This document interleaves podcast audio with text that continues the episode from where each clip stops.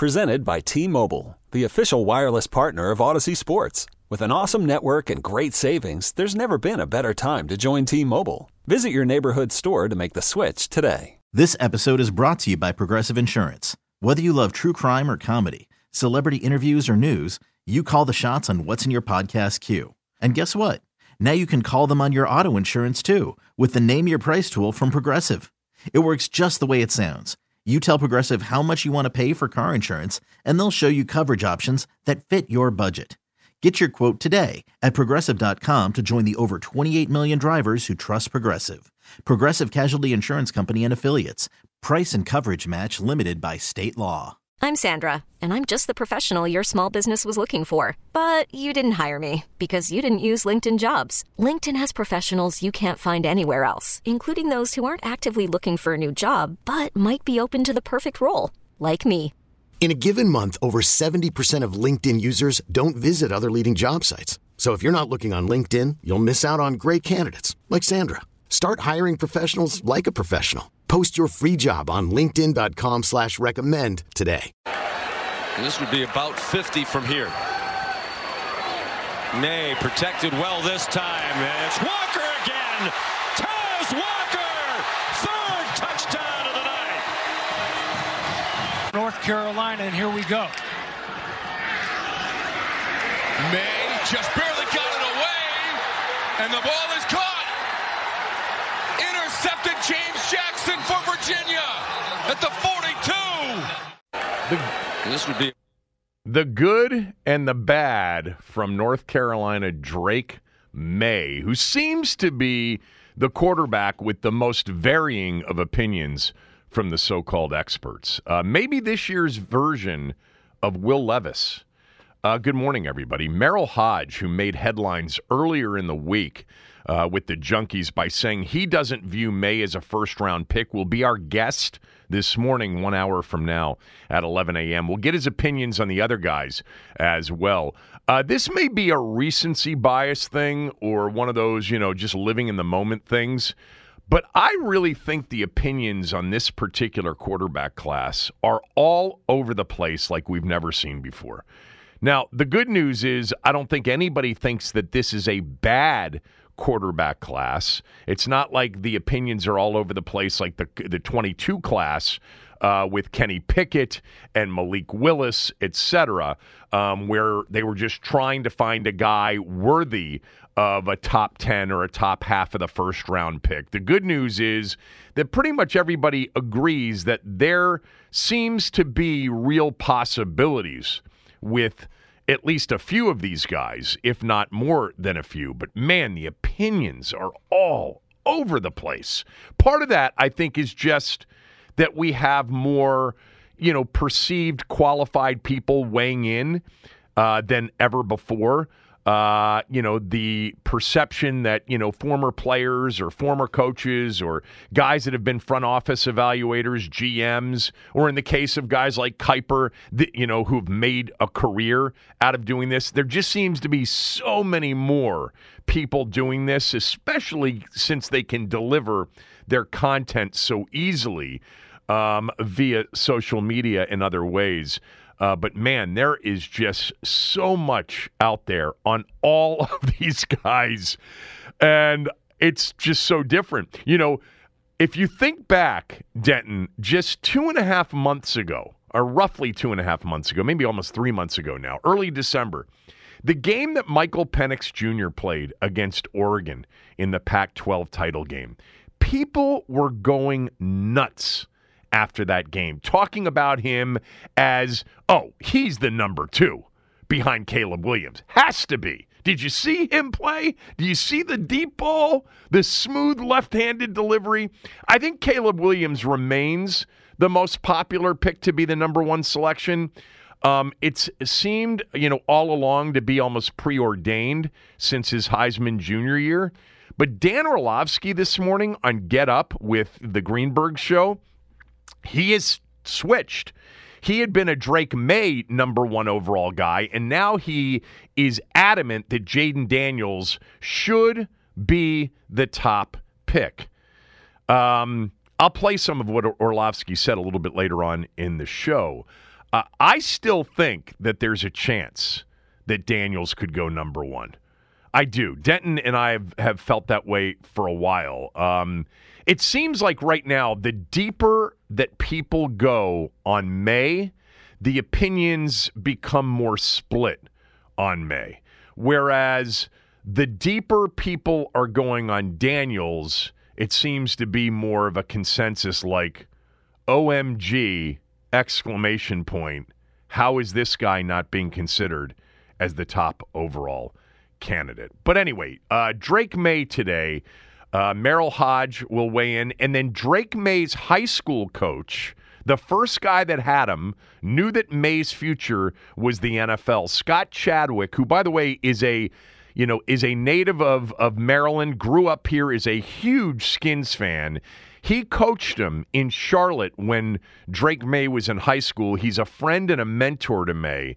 He'll be with us at noon. You'll hear what uh, he said. Uh, you know, the Will Levis comparison is actually an interesting one because remember, Will Levis was the quarterback last year where there were all of these split opinions. And the people that were into to Levis were really into Levis. And the people that weren't into Levis just said, no, not worthy of first round grade. He was at various points leading up to the draft a top five, top 10 projected pick. In fact, Denton, I don't know if you remember this.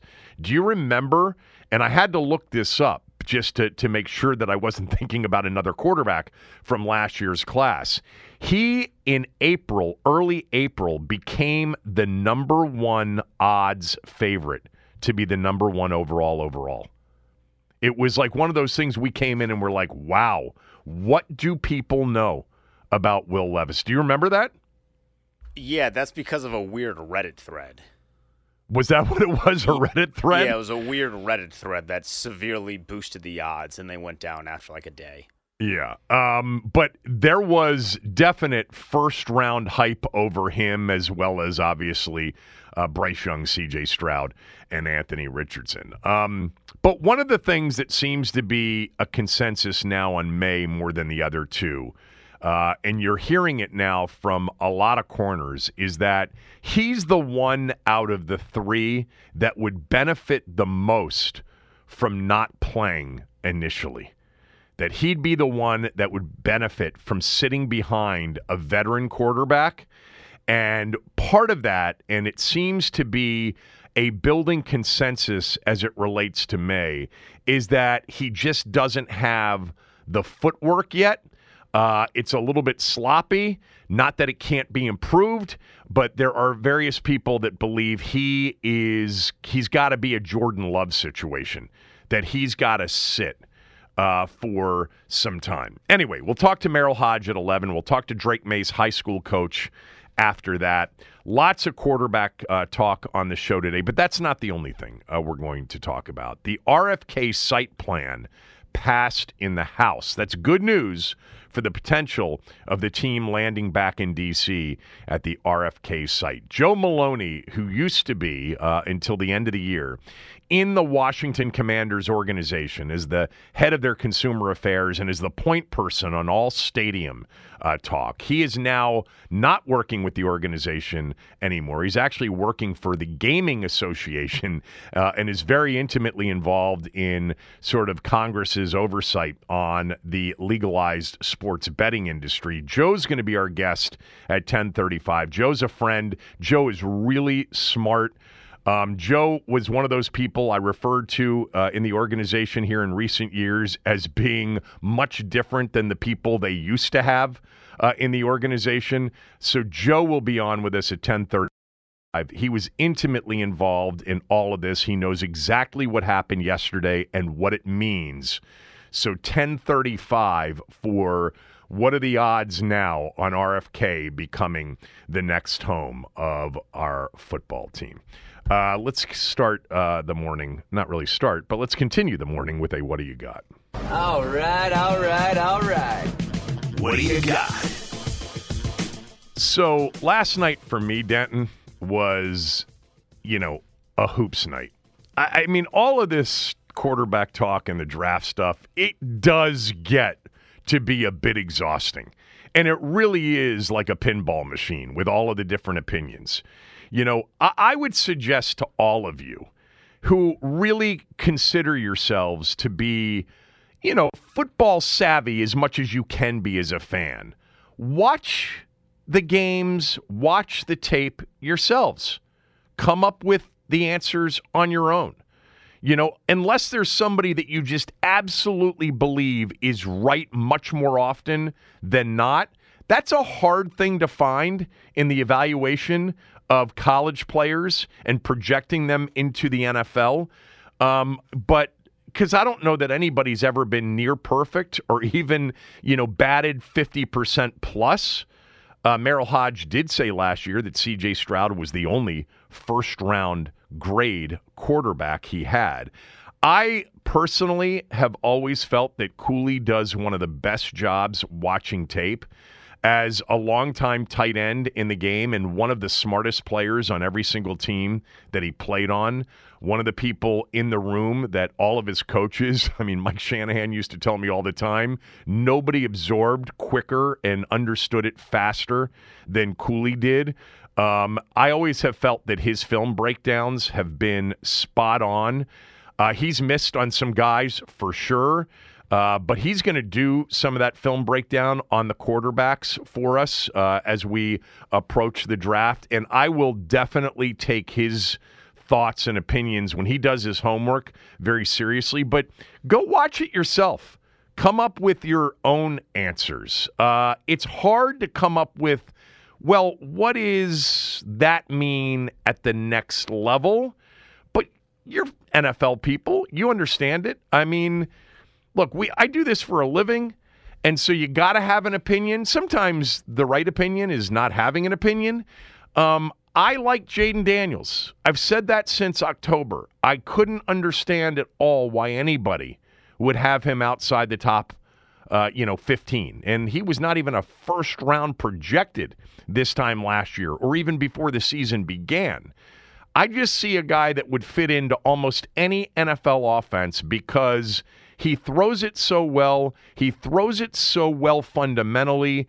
And then he's got this outrageous video game, uh, you know, explosive ability with his legs as a playmaker. And I see that with Caleb Williams too. Um, I don't see it as much with Drake Maye. That's just my personal thought on Drake Maye. Uh, to me, it's Williams or Daniels, and it comes down to you know what they think about the person and their evaluation of what kind of person they are getting. I do think it is interesting that the teams met with all six quarterbacks, and we will get to the Josh Harris sitting in on all of these meetings at Indy. Trust me. I know that some of you thought that would be the lead today. Sheehan's going to go off and say nothing's changed. No, I do have an opinion on that, and we will get to that on the show today. If you don't know what I'm talking about, Josh Harris has been in Indianapolis and has sat in on all six of the quarterback 15 minute meetings that they have had there. It's very unusual for owners to do that. Uh, but we will talk about that, I promise you. But man, the quarterback conversation is just so consuming. So last night, and this is my what do you got? I mean, you know, I love hoops and I watch a lot of basketball. And I'm now finally getting into watching a lot of college basketball other than just Maryland. Maryland lost uh, last night is heard right here on our station, the Team 980. You're home for Maryland basketball. They lost to Northwestern 68 61. Very, very frustrating loss. It's pretty much been the case in every single Maryland loss. It's a winnable game against a good team but they just didn't shoot it well. They guarded well. They did so many things at a very high level, but they were two for 22 from behind the arc. That is so hard to do. If any of you are involved in basketball in the area, you know you can walk into any gym where you've got, you know, an AAU level team or a rising star level team, travel level team, real competitive basketball somewhere in town and there's no way that you're going to watch a two for 22 from the three point line performance. And this is college basketball.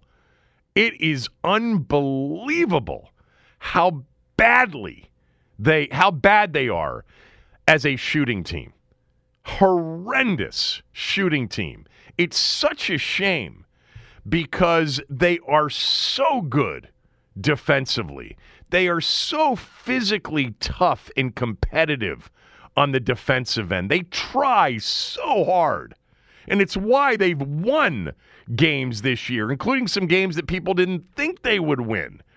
But it's just so limited offensively. Unbelievable how limited it is offensively. And here's the thing if you watch the game last night, it's not like the threes they took were all contested or were all bad shots. The majority of them are like, of course you have to take that shot.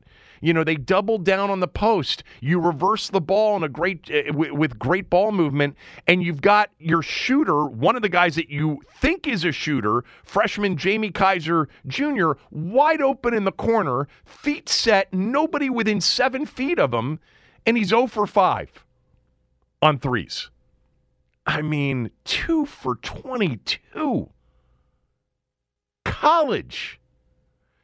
Um, tough loss for the Terps. They're going to be a tough out in the Big Ten tournament. Uh, they are because they have not had a game in which they have gotten destroyed since literally early in the Big Ten season. They got beat by double digits at home against Purdue.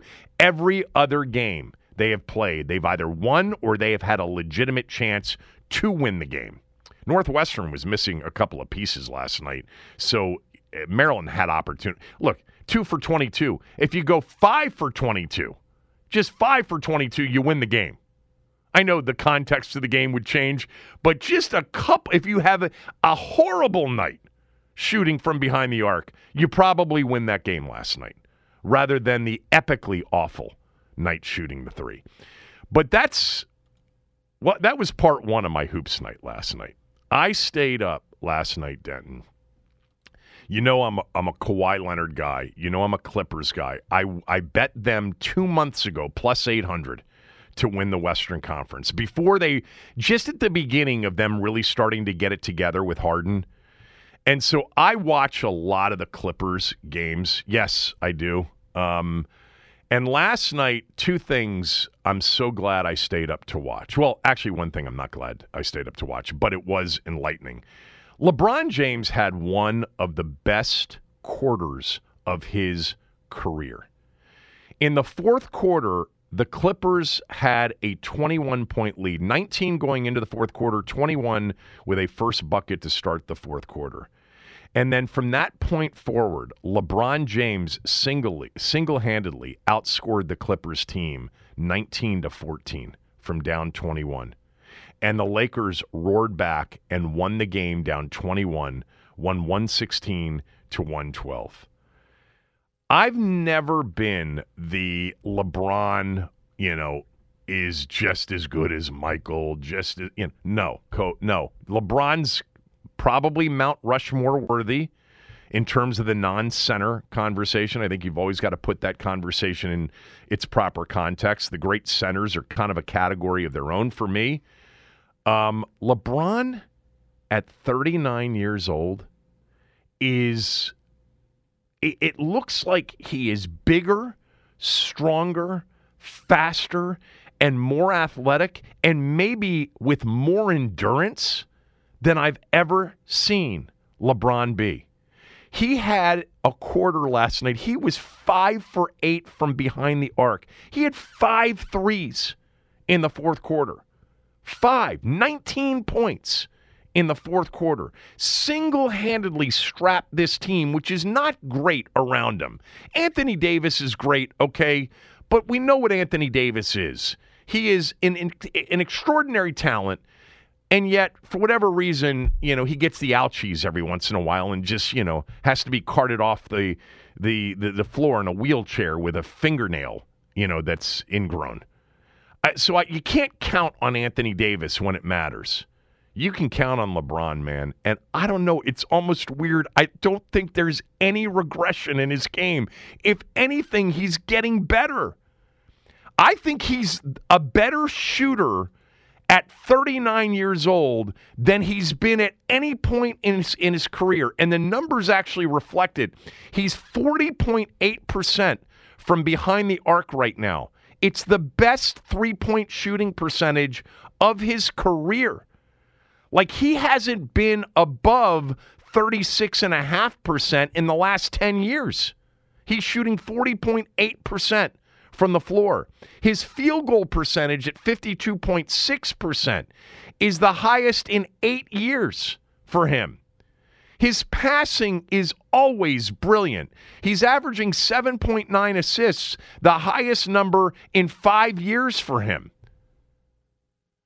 His actual turnover count seems low when I watch LeBron, but the average is somewhere around his career average. I don't know if anybody else feels this way, and I'm not, by, by the way, I'm not suspicious at all. But he looks bigger, stronger, faster, more athletic at 39 and a better overall player right now than I've seen LeBron James look in a long time. And if he keeps doing this and he wills the Lakers into contention in April and May because he is playing right now when he's on the floor at a very high level. Now, the one thing that's changed a little bit, the minutes, he, t- he definitely rests more. All right, last night he was resting. I didn't even think he was going to come back in the game because I thought the game was over. But clearly, Darvin Ham knew that we still have one trick to play, and he talked about LeBron basically, you know, taking the cape from you know his chair, strapping it on, and willing them back. This was one of the great LeBron James performances of his career. It was breathtaking to watch what he did and his energy level. And then he was guarding Kawhi on the other end. The two of them were guarding each other. Kawhi, though, they kept switching, and uh, Kawhi would end up off LeBron when he hit all those threes. I just can't believe how good he is at 39 years old. I know it's a new day and we have seen with you know diet and training and everything else. Athletes continue to be great athletes longer. But right now i'm not so sure lebron's any worse than he's ever been. And last night he was sensational in the fourth quarter. Just incredible including after Kawhi had scored four straight when they were down six to cut it to two then they got another stop and they had the last chance. They went to Leonard. Leonard got to one of his spots to try to hit one of those fadeaways, and LeBron all over him. And Kawhi missed the shot at, you know, essentially at the horn with about three seconds to go that would have tied it and forced overtime. LeBron James worth the watch right now. I've just never been the big LeBron guy and have always just scoffed at the LeBron Michael conversation. To me, Michael's killer competitive spirit was always something that carried the day in that conversation. But good God, is LeBron playing at a high level? Like the NBA, I really hope they get into the postseason. And I don't want to see them in this play-in thing. They are three games out of the six seed right now. I'd like to see them advance into that round. It's going to be amazing, though, if LeBron's sitting there as like the eight seed and they play like the Thunder or the Timberwolves in the first round.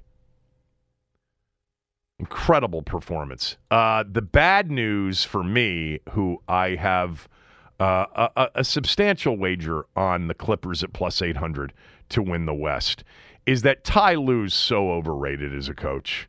I've never seen a more disorganized team. They are so gifted individually, uh, but there is just for anybody that's ever been involved in basketball and understands the sport, it is painful to watch them play offense. There is no rhythm, there is no plan, there's no organization. It's pitiful. It's garbage to watch. Uh, they can't even get the ball in bounds when they need to get the ball in bounds. This is something that I still don't get at the NBA level or even the college level. How don't college teams and NBA teams have two to three inbounds passes when they got to get the ball inbounds against real pressure? Why is it always just Operation Get Open? I don't understand that. You know, you can go watch a well coached eighth grade team, ninth grade team, and that coach has three inbounds plays for a side inbounds or an underneath their own basket inbounds against pressure. And there they are at the end in a key possession, and nobody's moving, nobody's screening for each other. There's no plan, and Harden throws the ball into the Lakers bench turnover.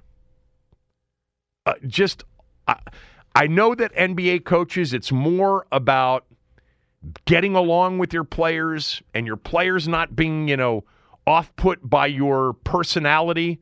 You know, it's a star driven league, it's a creators league. But man, you got to have some stuff that you run when the game gets tight. And they don't they don't run run anything. There are there are 30 high school coaches in, in this area that would have coached the Clippers much better last night.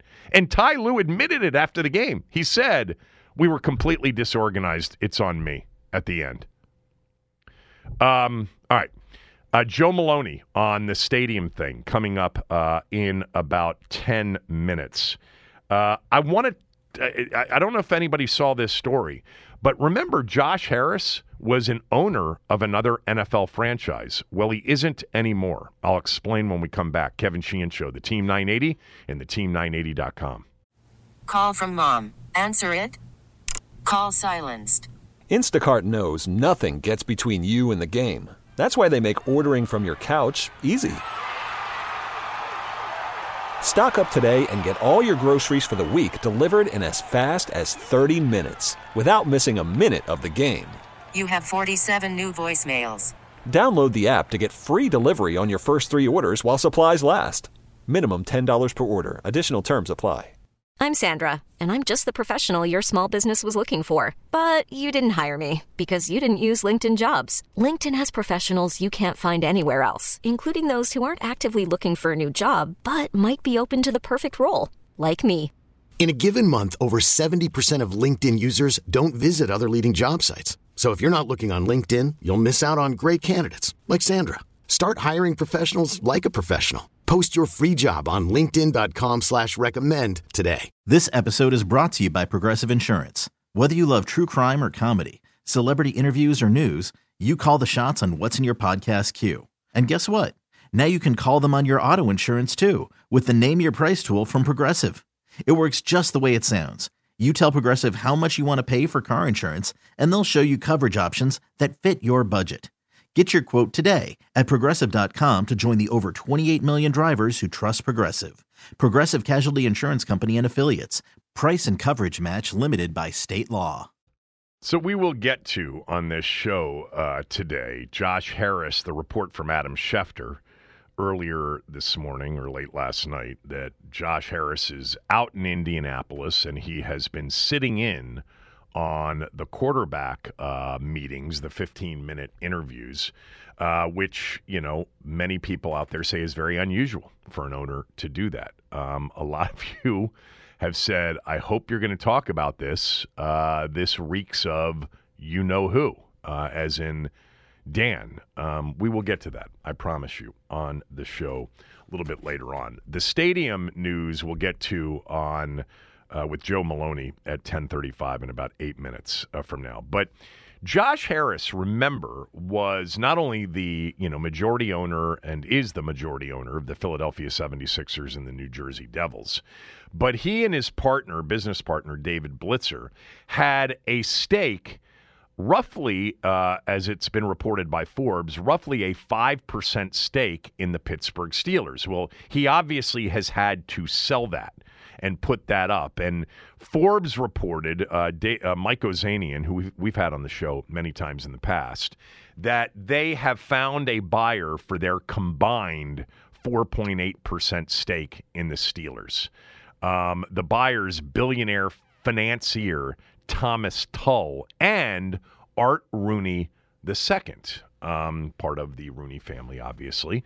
Uh, he is the president of the team, and he's going to be buying back some of the shares that Harris and Blitzer owned. The value is what is interesting because if you recall, um, back in 2021, roughly the spring of 2021, Fred Smith, Dwight Schar, and Robert Rothman, the three minority shareholders of the Washington football team at the time, they owned roughly 40% of the team. And Dan and his sister and the Snyder family owned the remaining 60% of the team. Well, Dan purchased back all of those shares. Uh, and he paid $875 million to buy them out. Now they're suing the bank uh, that was involved in that sale um, because they feel like they were basically ripped off and they weren't shown the financials that they should have been showed showed uh, and they ended up selling their stake for a much lower value. Um, essentially, they're, uh, they were bought out at a valuation of roughly $2.2 billion. The team ended up selling for $6 billion. Now, as minority shareholders, you're never going to get majority stakeholders' valuation. But they got a $2.2 billion valuation in 2021, and the team was sold basically two years later for $6 billion. So they did not necessarily do a great job of negotiating. But remember, at that point, they just wanted out. They just wanted to get out from underneath Snyder, who they didn't trust anymore, who they were suing, and they were involved in all these different things. And remember, you know, you had a guy like Dwight Schar who had done some pretty untoward things to, you know, try to shake Dan up and get him to sell the majority stake. That's what they really wanted. You know, Smith, Schar, and Rothman wanted to buy the team. Well, Dan wasn't going to sell him the team, not at that point. And Dan actually did the right thing by waiting and getting through all of the, you know, the muck and then finding the Harris group to sell the team for $6 billion to. Well, anyway, so we fast forward two and a half years later. Um, that was a $2.2 billion valuation on what the minority shareholders were bought out for. Josh Harris and David Blitzer, according to Forbes, are being bought out of their stake at a $4 billion plus valuation.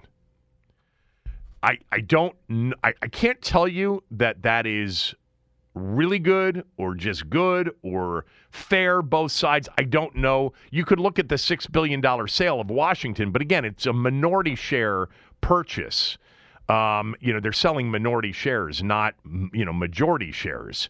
Uh, but it is almost double what Rothman, Schar, and Fred Smith was were bought out for just two years ago. So no longer uh, does Josh Harris and David Blitzer have a stake in the Pittsburgh Steelers. I don't know if the deal's actually closed or not. Um, but they'll do pretty well. You know, roughly a five percent, you know, on four billion dollar valuation, they'll walk away with you know roughly two hundred million dollars.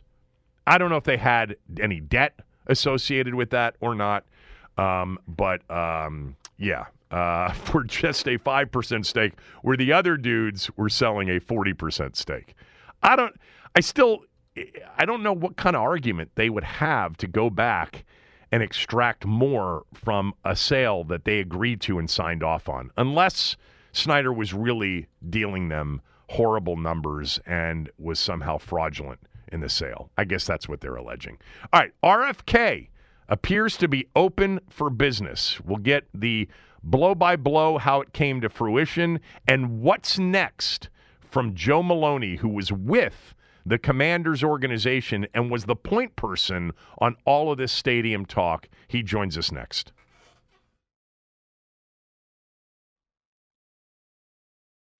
History for the Lakers last night. They overcome a 21 point fourth quarter deficit. That's the largest of LeBron James's career. They did so in beating the Clippers.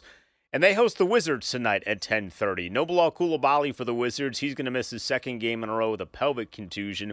Deni Avdija listed as questionable with a heel contusion. You can hear that game right here on the Team 980. Northwestern beat Maryland last night 68 to 61. Jahmir Young had 24 points for the Terps. DeShawn Harris Smith added 14 points. And that's what's trending. T-Mobile has invested billions to light up America's largest 5G network from big cities to small towns, including right here in yours. And great coverage is just the beginning. Right now, families and small businesses can save up to 20% versus AT&T and Verizon when they switch. Visit your local T-Mobile store today.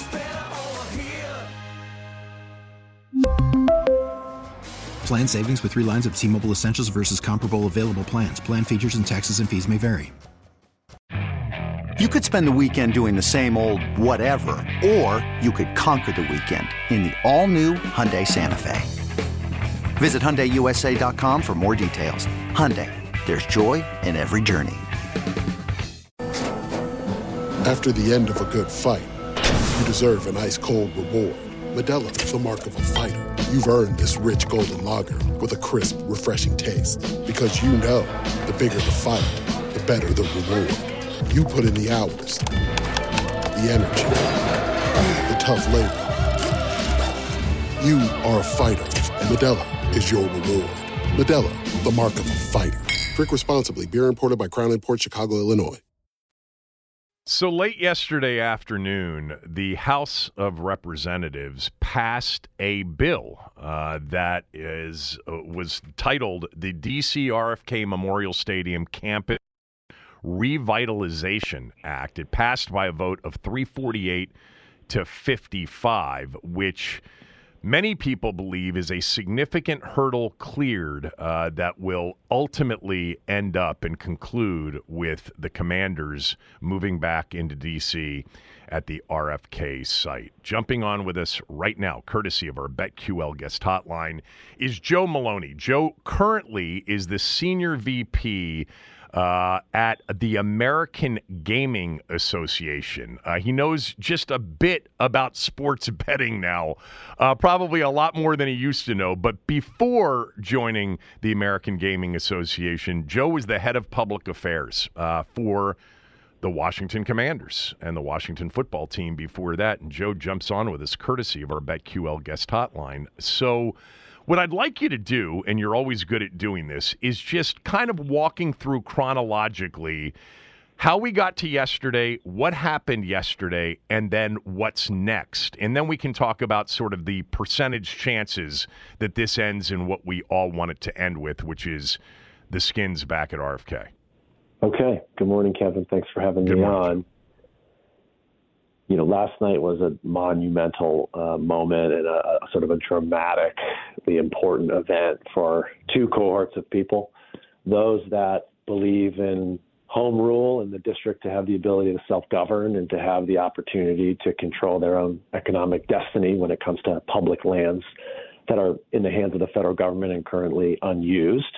And then the other cohort of folks are those that would like to see the team go back to, to RFK. So, it was a it was a massive hurdle to have to have jumped over and to have crossed. And the work began. I mean, ne- nearly a decade ago, Kevin. I you know this has long been identified as an opportunity for the club as far as its next home, this parcel of land, and previous ownership had invested some resources and had devoted some capacities in partnership with the mayor to engage Congress on this important question. And, and as your listeners know, and as you well know, an act of Congress is required. This is not a perfunctory step. This is not a just in case step. This is fundamentally required because that parcel of land is owned by the federal government. It is under a lease that expires in 2038, and it has a significant use restriction in that lease, which is for purposes of a stadium and recreation only. So only an act of Congress would change the terms of that lease or set forward a path to transfer the land fully to the district. During my tenure, I would say towards the end of the Snyder ownership and you know six months into um, Josh Harris and his uh, investor group owning the club, the effort was to be far more substantive than what had been deployed in the past. What had been deployed in the past by Dan and Bruce and others and even the mayor's office was to get this thing tucked into a much larger legislative vehicle, usurp the powers of committees and what's called regular order in the House and in the Senate, and just try to get this thing done in a majority leader's office or in a speaker's office. And we knew that, you know, the definition of insanity is trying something again and again and expecting a different outcome. So uh, during my time with the club and under the direction of Jason Wright, it was like, let's do the work. Let's actually go through regular order and see if we can identify somebody that can write a bill, that can work with the city, that can work with the club. And here we are. We found that dance partner and the chairman of the oversight committee, Mr. Comer. Mr. Comer worked across the aisle with Democrats and Republicans in his oversight committee to uh, to to get this bill authored, to get it written, to go through a massive stakeholder process across the federal government, across multi jurisdictional committees, to write this bill that passed his committee on September 20th.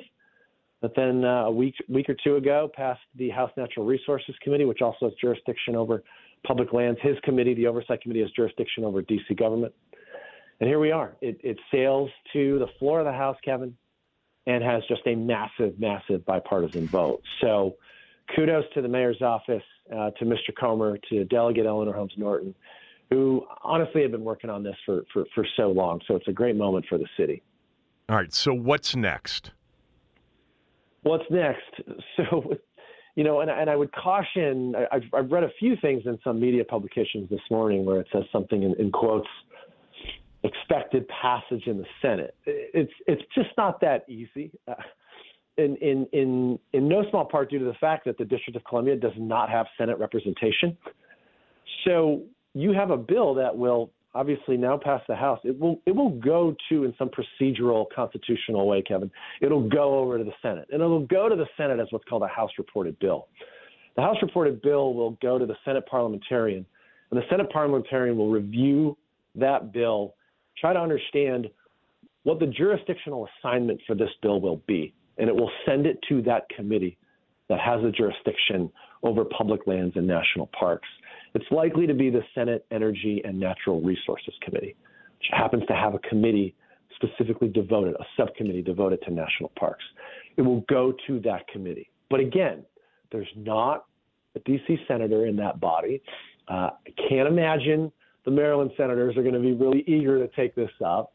Can't imagine Senator Kaine or Senator Warner in Virginia will be eager to sort of carry the torch on this. So the real work really kind of is, is, begins right now. And I think the good news is that Mr. Comer, the city, the club, you know, I've been communicating with this committee staff over quite some time. This is something, Kevin, let me be really clear for you and your listeners. This is something that the government does all the time. They dispose of federal lands, they dispose of unused federal resources, and they give them back to localities and they give them back to local jurisdictions. That is a popular Democratic and Republican. Right, for monuments, for those kinds of post things office, in the city. You know, unused post offices. Right. You know, it, it is a thing that happens. Republicans like it because it's shrinking the size of the federal government.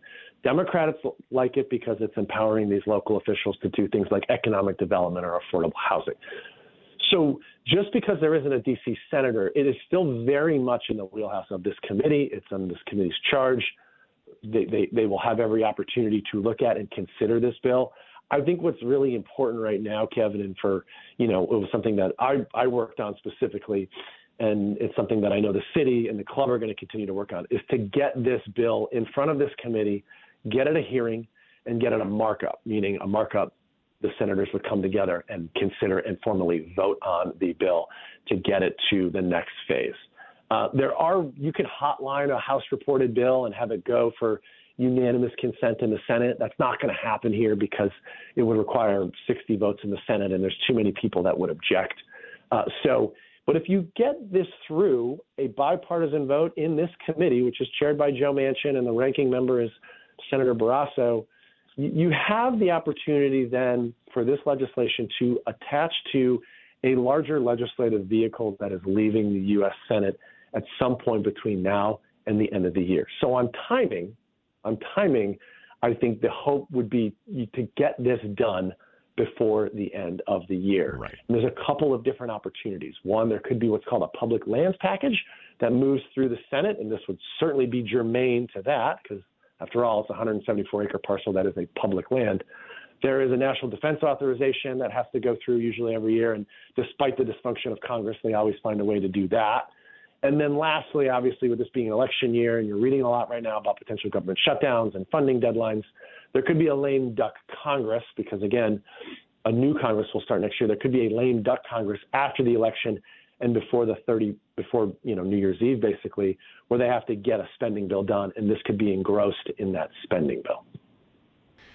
Joe Maloney's joining us. Joe was the head of consumer affairs, public affairs for the Washington football team and the Washington Commanders for several years. He's now with the American Gaming Association. He was the point person within the organization on all of this stadium talk. So I, I want to fast forward and tell me if I'm going too quickly here. But if for you know everybody everyone hopes if everything got voted on and approved and the stadium was in the stadium control had you know this amended lease and this ability to do everything that a football team would want to be able to do at the new stadium site that's when the negotiation begins and to me that's not a given I know that there is desire from Josh Harris to move back into the city. There is desire for the city to have the team move back in to the district, but it comes down to the team getting a deal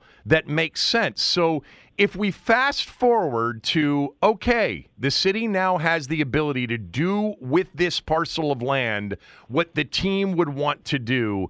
Tell me about what happens next in terms of negotiations over a deal and whether or not you know, it's like a slam dunk that the team would pick DC or that DC would have the right offer for the team versus Maryland or Virginia. Sure. Yeah, happy to happy to do that. So let's assume everything that's taken place that you described, it's the beginning of 2025. At that point, you know, and again, and, and what I would say about Josh and, and, the ownership group is they believe what we've always believed, which is you, you can't call this a multi jurisdictional exercise without DC being at the table. So DC is now at the table. Uh, under a scenario that you described where it is it is this incredible and spectacular opportunity and all of the policy mechanisms are in place to afford it to take place – you would you would go into probably I would guess I would I would gather you'd go into an exclusive no, negotiation period with the city. Let's say it's 90 or let's say it's 120 days. Perhaps it's a little bit longer. Why um, would you do that? I think well, one you would afford yourself the opportunity to say you're not running a sweepstakes. That you can say and state with some level of intention that you are going to provide, let's say, your option one exclusivity on a negotiation period. But that's all it is, Kevin. Remember, it's just a negotiation right. period. So you'd work to get a deal done. That period would expire, and let's say what comes out of that is a deal. Okay, and and you know maybe it's a handshake agreement, and you you know you, you prop up a tent and you go out to RFK and you announce it. At that point, at that point, that agreement needs to go to the city council and the city council then takes on the job of approving that, particularly if it involves a public private partnership, i.e., public monies being devoted to the project. And that even includes general revenues or bonding authority that might be issued by the uh, by the city to back any any bonds that are used for the construction of the development or the stadium itself. That is going to be a massively politically fraught exercise, right. I would say, just given the politics on the council right now. And what's interesting, Kevin, too, and I sort of would remind you and, and your listeners, you know, just look at the DC United example. You know, Mayor Gray negotiated with the team and produced a construct that was a land swap. And he took that deal to the council in the summer of, I believe it was the summer of 14 or the summer of 13. And it wasn't until 18 months later, Kevin, that the council approved that deal. And they went from a land swap to actually a land transfer and land purchase. So, you know, A, for, for those that perhaps are, you know, anxious about this moving too fast right now, boy, there's still a long way to go. Um, there's still going to be a massive uh, input opportunity, a significant and substantive input opportunity for the council as well. And right. ultimately, this becomes something where, like, you're deploying a significant amount of political capital amongst the, the club and the mayor's team to try to get this done. So, you know, timelines are really, really difficult, you know, because I just described something, an exclusive negotiation period that would begin in 2025, right? Yeah. the, a deal might not get approved until 2026, right? You might who, who negotiates at, the DC uh, portion? Who negotiates on behalf of the city with the team? When that let's sure. just say a 90 to 100 day exclusive you know window for negotiation with the city opens who does that for them yeah, so jurisdictions are different. Uh, obviously, this will be run out of DMPED, the Deputy Mayor's Office for Planning and Economic Development. It won't surprise you that they'll have land use experts and, and counsel, outside counsel in many instances. And, and so what you'll find usually is a city will hire outside counsel to work with their in-house counsel and with their you know point person on economic development to negotiate a deal like this. We're talking to Joe Maloney uh, about the stadium deal. Joe was involved in all of these conversations with Virginia, Maryland, and D.C. for a few years uh, as part of the Commanders organization and the head of public affairs. So, one last one, because I'm just trying for everybody. We've got these, you know, hurdles to clear with respect to the House, Senate, etc. But if they get themselves into a position where they can do what they want to do with that land and negotiate a deal with the team, that's what you want. And then the city's going to have to be competitive with other jurisdictions, Maryland and Virginia give me a guess as to what that deal would look like in terms of the financial, you know, net number contributed by the city towards a new stadium plan that the team would accept. So, you know, it's been reported in a lot of places, and even this morning in the Washington Post, that $500 million is probably the floor because that was an artifact that the mayor and the council chairman created on the eve of of of, of Ted and Governor right. Ted Leonsis and Governor Youngkin coming together. That sounds a, that's that sounds about right. Uh, ultimately, and, and, and the construct for, for, for that was was remarkably different from the construct you're seeing developed in Virginia to finance the development at Potomac Yards for the Capitals and the Wizards. I think the construct that's being deployed in Virginia probably more resembles what you would see in the district or even in Maryland for what the club is looking to to, to do as well. So I, I think 500 million is the floor, Kevin. To be quite honest, and I, I think it needs to go higher than that. This is especially something that's going to be, you know, under the administrative function of the city. It's going to still be on federally owned land. This will ultimately, I, I think, be a public-private partnership. There's still going to be billions in private investment but I would also expect, you know, that number to be above 500 million from from the city in either bonding authority or some allocation of general revenues for it to be competitive. Kevin, let me be clear: right. for it to be competitive. Yeah. Yeah. I mean, uh, ultimately, the team. Do you believe the team has more leverage today with Ted potentially taking the Wizards and Caps to Northern Virginia than it did two months ago? The short answer to that is yes. Uh, the, the, the long answer is that I think there was a pre monumental Virginia decision phase of the commander search for a stadium, and then a post monumental Virginia agreement to, to relocate those franchises as it affects the commander stadium. I think the blast radius was pretty significant. I do think it creates more leverage for, for the commanders. And, and here's why it's a conversation about what is regionalism and what does economic development look like in this region as it involves our sports teams.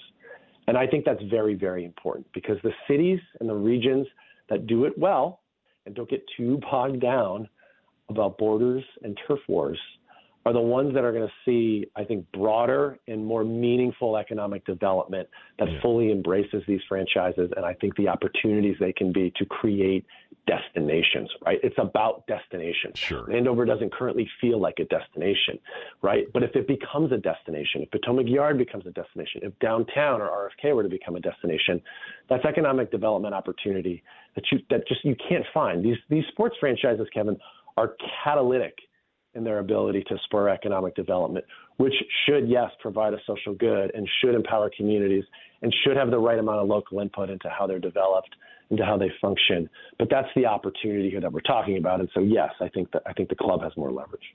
Catalytic. Big word from Joe. Everybody's looking through their thesaurus right now on that one. I think that would be sort of like uh, a, a verb for catalyst. I don't know.